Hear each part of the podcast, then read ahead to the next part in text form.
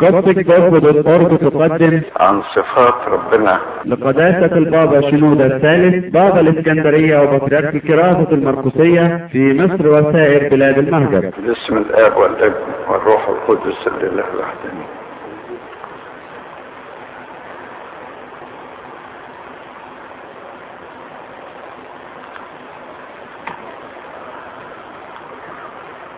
عايز أكلمكم في هذه الليلة إن شاء الله عن صفات ربنا وكيف إنها تتكامل مع بعضها البعض حتى إن كان يبدو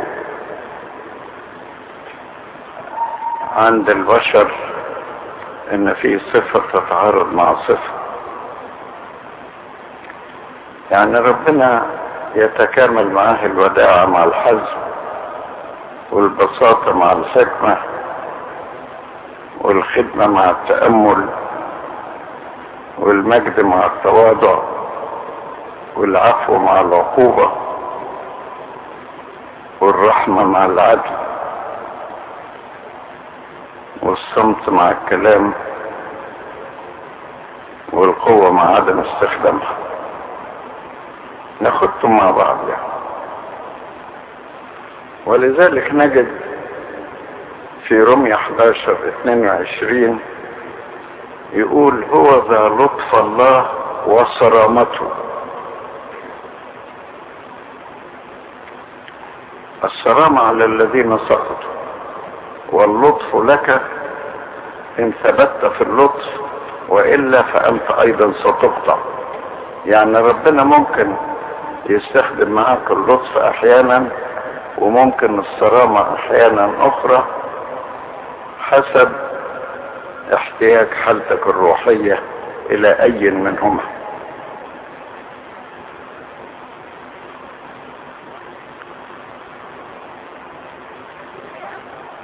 فناخد مثل الوداع والحزن المسيح كان وديعا جدا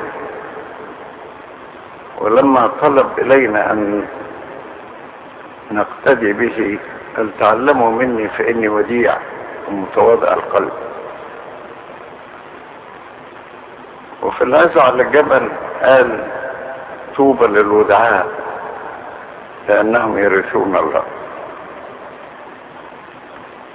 وقيل عنه في وداعته إنه كان لا يخاصم ولا يصيح ولا يسمع أحد في الشوارع صوته. قصبة مردودة لا يقصف وفتيلة مدخنة لا يقصف. ومع صفة الوداعة دي عنده كان حازما أيضا. لأن لكل شيء تحت السماوات وقت إذا جاء وقت الحزم فلابد أن يكون حازما. خطأ الإنسان إن يستخدم, الوداعة في وقت الحزم. أو الحزم في وقت الذي تحل فيه الأمور بوداعه فكيف كان حزمه؟ مثلا في تطهير الهيكل. بقوة طهر الهيكل. من المخطئين ومن الباعة ومن الحيوانات. وقال لهم في حزم بيت أبي بيت الصلاة يدعى وأنتم جعلتموه مغارة لصوص كلمة جديدة. وطردهم وطهر الهيكل ومن حزمه أيضا إنه وبخ الكتبة والفريسيين وقال لهم ويل لكم أيها الكتبة والفريسيون المراؤون لأنكم تغلقون أبواب الملكوت لا أنتم دخلتم ولا جعلتم الداخلين يدخلون ووبخ الكهنة المخطئين في أيامه وضرب لهم مثل الكرامين الأردياء وقال لهم إن ملكوت السماوات ينزع منكم ويعطى لأمة تصنع ثماره.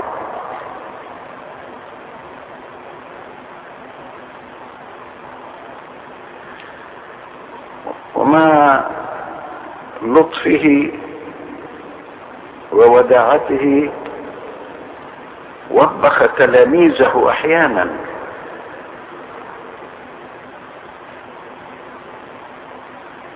فلما أغلقت إحدى مدن السامرة أبوابها في وجهه وقالوا له اتنزل أتشاء أن تنزل نار من السماء فتحرق هذه المدينة؟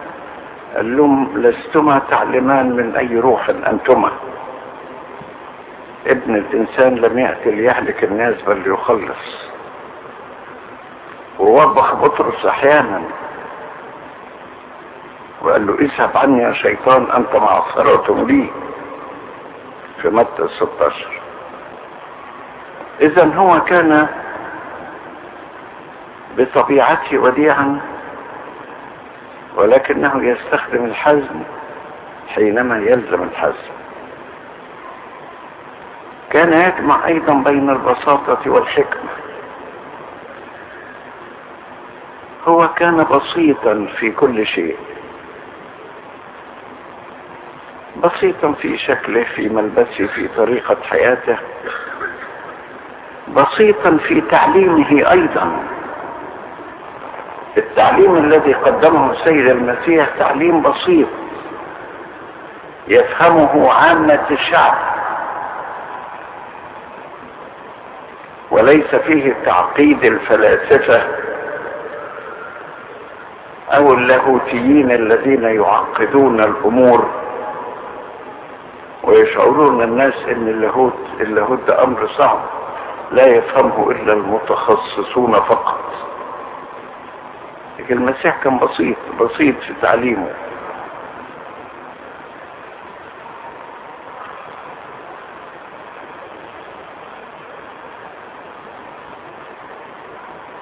كان بسيطا أيضا في طريقة خدمته. كان بسيطا في معاملة الأطفال. يشفق عليهم ويحتضنهم. ويوبخ الذين يمنعونهم.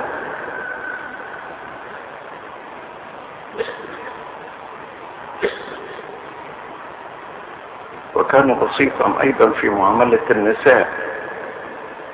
فكان هناك نسوة كثيرات يخدمنه من أموالهن ويتبعنه. كان بسيطا بأنه يعظ على الأرض ويعظ في الحقول ويعظ على الجبل ويعظ في الفضاء ويعظ في البيوت ويعظ في السفينة. كان بسيط. وفي نفس الوقت كان مليئا بالحكمة. وتعليمه مع أنه كان بسيطا كان تعليما حكيما. حتى إن الناس كانوا يبهتون من تعليمه كما قيل في آخر العظة على الجبل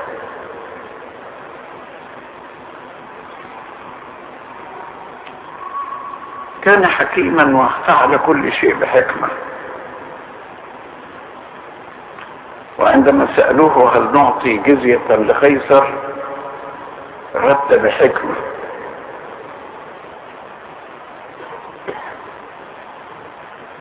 لا قال لهم امتنعوا عن دفع الجزية لقيصر لكي يكسب محبة اليهود الذين يكرهون قيصر وحكم الرومان.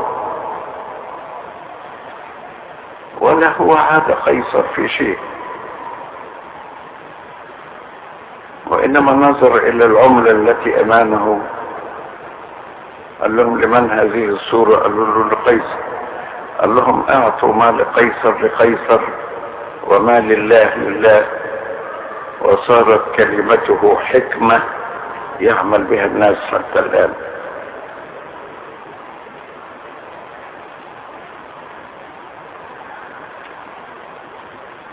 كان السيد المسيح يستطيع يجمع يجمع بين الخدمة والتأمل. في ناس عندنا تبتلعهم الخدمة فلا فلا يبقى لهم وقت للتأمل. وأشخاص آخرون يرون أن التأمل يمنعهم من الخدمة. أما السيد المسيح فكان يجمع الأمرين معا كان له خدمة واسعة جدا. يطوف المدن والقرى. يكرز ويبشر بالملكوت. ويشفي كل مرض وكل ضعف في الشعب. يشفق على المحتاجين ويشفق على المرضى. ويشفق على المأسورين من الشياطين. وخدمة واسعة عجيبة. حتى العشارين والخطاة كان لهم نصيب في خدمته خدمة واسعة. وفي نفس الوقت كان له التأمل. كان يقضي الليل كله في الصلاة. ولما اختار تلاميذه بدأ بالصلاة أولا في تلك الليلة. وكانت له خلواته على جبل الزيتون وفي بستان جثيماني. وما أجمل العبارة التي وردت في يوحنا 8 واحد. ذهب كل واحد إلى خاصته أما يسوع فمضى إلى جبل الزيتون. ومن محبته للتأمل والصلاة علمنا الصلاة كل حين. وقال صلوا كل حين ولا تملوا. وأعطانا نموذجا للصلاة. فجمع بين الخدمة والتأمل. كذلك أيضا جمع بين المجد والتواضع.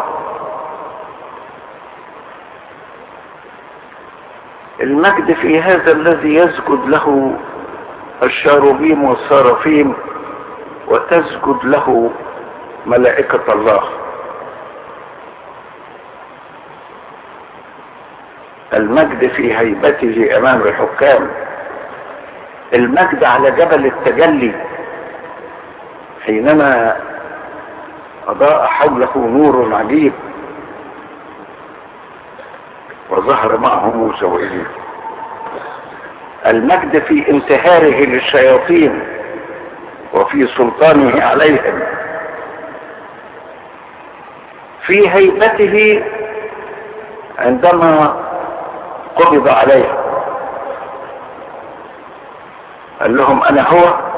فوقعوا كلهم على الأرض من فرط هيبته. في نفس الوقت الذي كان يتمتع فيه بهذا المجد والكرامة والهيبة كان له التواضع. التواضع الذي ولد به في مزوى البقر.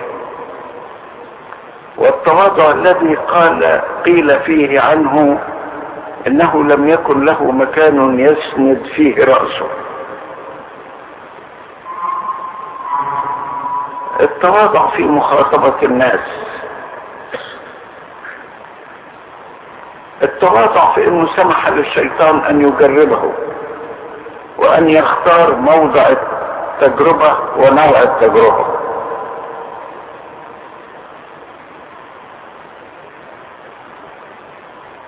بل سمح لتلميذه بطرس أن يوبخه. يؤنبه أخذ بطرس إلى جنبه وبخه قال له لا يكون لك هذا. لما تحدث على الصليب في متى 16 برضه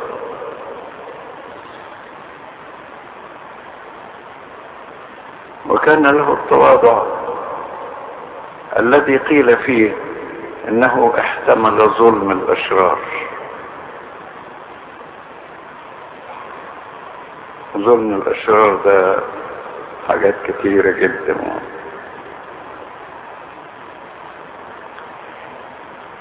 احتمل اللطم واحتمل الجلد وبنقول له في القداس وخديك خديك لم تمنعهما عن خزي البصاق.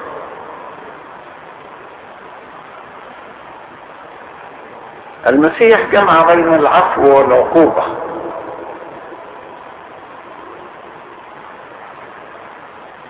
فكان يغفر أحيانا ويعاقب أحيانا أخرى. كان يغفر كما غفر لصالبيه وقال يا أبتاه اغفر لهم لأنهم لا يدرون ماذا يفعلون.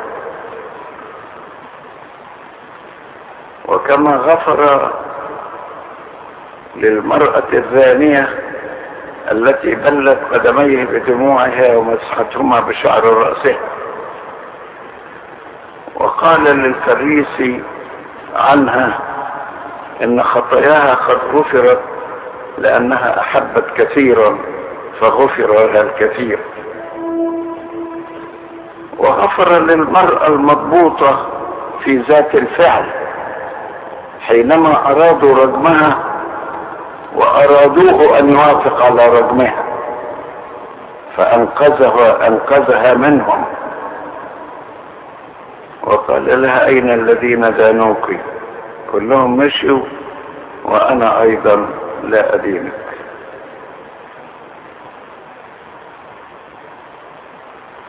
غفر ودعا إلى الغفران. ولما سئل كم مرة أغفر لأخي هل سبع مرات في اليوم؟ هل سبع مرات سبعين مرة. يعني عدد لا ينتهي يعني. وغفر لبطرس لما أنكره قال لا أعرف الرجل. وفي نفس الوقت كان يعاقب. كان يعاقب حينما تلزم العقوبة حينما تلزم العقوبة.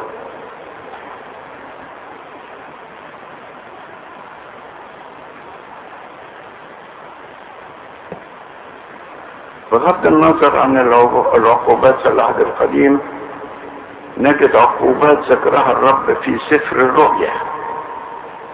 وعقوبات صعبة. لا داعي لأن أذكرها لكم في تلك الليلة. وأوجد عقوبة لعدم التائبين فقال إن لم تتوبوا فجميعكم كذلك تهلكون. وعاقب اليهود حينما قال لهم تموتون في خطاياكم. وحينما قال لهم يأتي عليكم كل دم زكي سفك من دم هابيل الصديق. إلى دم زكريا بن براخيا الذي قتلتموه بين الهيكل والمذبح.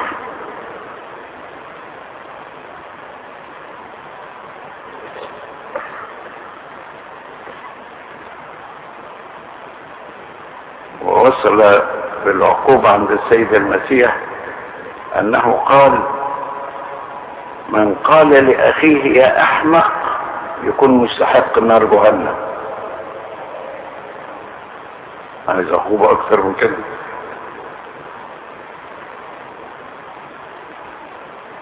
كان السيد المسيح أيضا يجمع بين الرحمة والعدل ولذلك انطبق عليه قول المزمور الرحمة والحق تلاقيا. كان يرحم وفي نفس الوقت كان عادلا ومن أجل إيفاء العدل حمل خطايانا بدلا منه ومات عنا بدلا من موتنا فحقق العدل. وكما قال القديس اثناسيوس الرسول في هذا المجال إنه حقق مطالب الله العادله كان المسيح يجمع بين القوة وبين عدم استخدام القوة. ما قالش القوة والضعف لأن لم يكن فيه ضعف على الإطلاق. كان يجمع بين القوة وبين عدم استخدام القوة. القوة في الخلق زي في معجزة عرس قنا الجليل خلق مادة ما كانتش موجودة. في معجزة شفاء المولود أعمى خلق له بصرا لم يكن موجودا. كان له قوة أيضا في الإقناع. القوة في انتهار الشيطان اذهب يا شيطان فذهب القوة في مشيه على الماء. وفي مساعدة بطرس أن يمشي معه.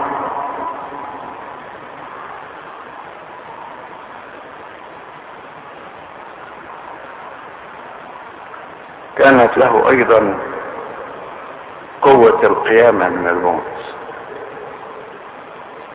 ولكنه في أوقات كثيرة ما كان يستخدم هذه القوة. هو بيستخدم القوة حينما تلزم القوة. وفي أوقات كثيرة ما كان يستخدم القوة. فوقت القبض عليه تركهم يقبضون عليه.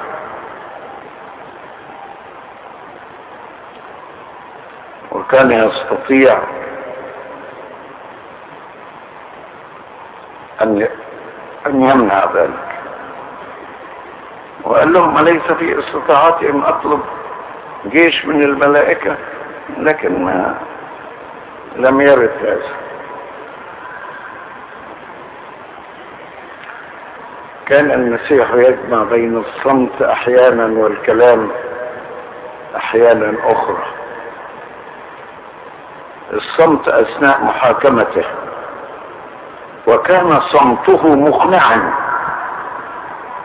لدرجة إن بيلاطس البنطي أمام صمته قال لا أجد علة في هذا البار.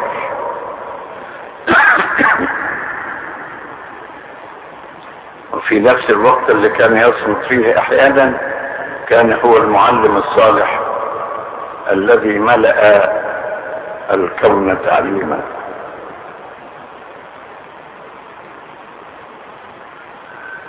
كان يصمت في أحيان كثيرة في إخفاء لاهوته وفي أحيان أخرى كان يقول أنا هو.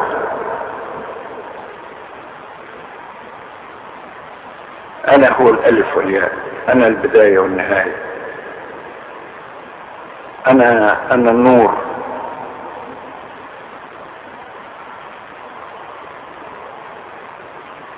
وكلمة أنا هو تكررت كثيرا في إنجيل يوحنا لإثبات لاهوته طبعا التأمل في صفات الله تنتهي. نكتفي بهذا. اتفضل